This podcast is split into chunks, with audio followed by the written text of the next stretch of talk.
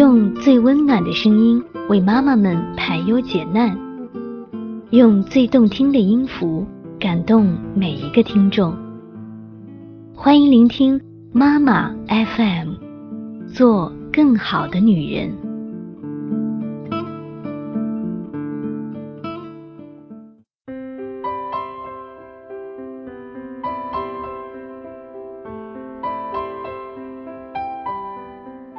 这里是妈妈 FM，你好，我是主播舒雅，读书的书，优雅的雅，很高兴在这里遇见你。想听更多的节目，欢迎微信搜索“三优之家”，关注后即可收听妈妈 FM。今天的节目是要来跟妈妈们聊一个话题：在给孩子教育时，你害怕吗？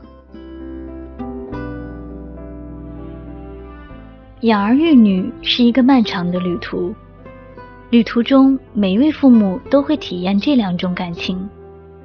一举一动有时是因为爱，更多的则是出于害怕。这是《遇见孩子，遇见更好的自己》这本书中令人最难忘的一句话，因为这句话一语中的，道出了当前家庭教育中很多家长的心态。或许因为爱才会害怕，但害怕就容易患得患失，所以出于害怕的家庭教育往往适得其反。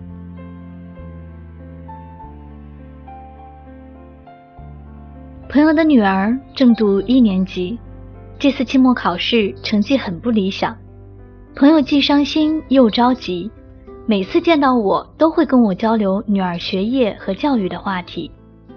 我完全可以理解他的心情。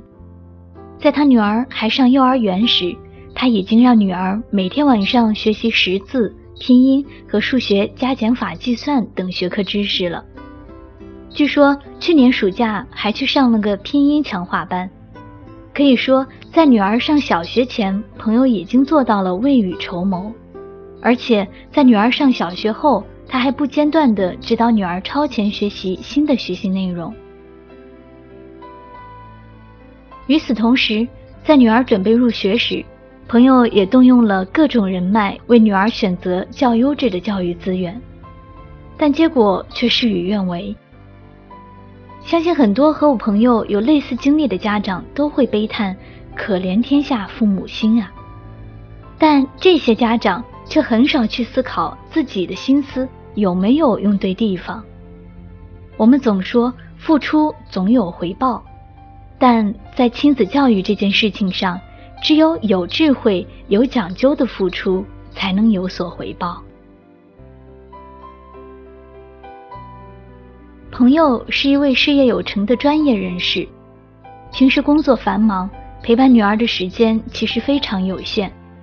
但在与他的交流中，我发现他对女儿的教育很有自己的见解。他一直都认为自己的女儿打小悟性就不如别人家的孩子，包括学习、练乐器、画画等，都有一些后知后觉。于是朋友认为，为了不落后于别人，只有比别人付出更多的时间和努力。所谓勤能补拙嘛，这不古今中外不就有很多勤能补拙、笨鸟先飞的成功范例吗？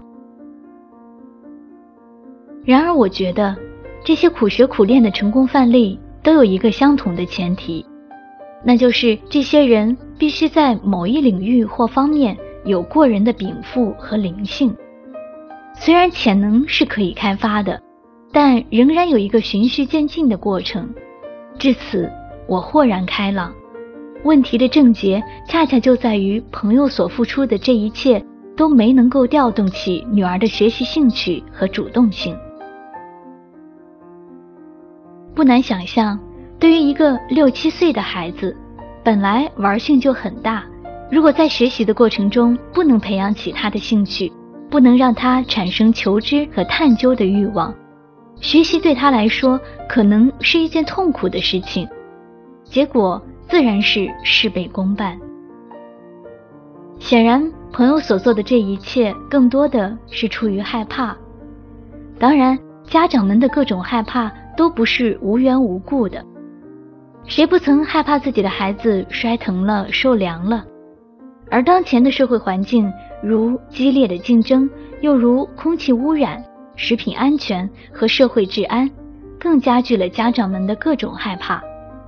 而其中尤其典型的一种心态，就是害怕孩子输在起跑线上。所谓不能让孩子输在起跑线上，我认为更重要的是在家庭教育中培养孩子健全的人格和良好的习惯。这远远比学习各种技能重要的多。虽然后者也是不可或缺的，但能对孩子的整个人生起决定作用的。显然是前者。我相信，如果是出于爱的教育，孩子是完全能够感受到我们的爱的，因为这种教育是宽容、民主，而又能充分考虑孩子的身心发展特点的。而出于害怕的教育，只会让家长纠结于各种得失，只能是不自觉地向孩子施加各种压力。最终，这种因爱而害怕、以害怕为出发点的教育，只能成为孩子生命中不能承受之重。因此，有爱的家长们，请鼓起勇气，直面我们心中的各种害怕，大声 say no，好好的爱我们的孩子吧。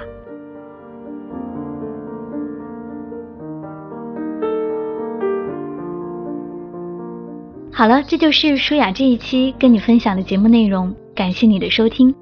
如果你想聆听更多的节目，可以微信搜索“三优之家”，关注后收听妈妈 FM。我们下期再见。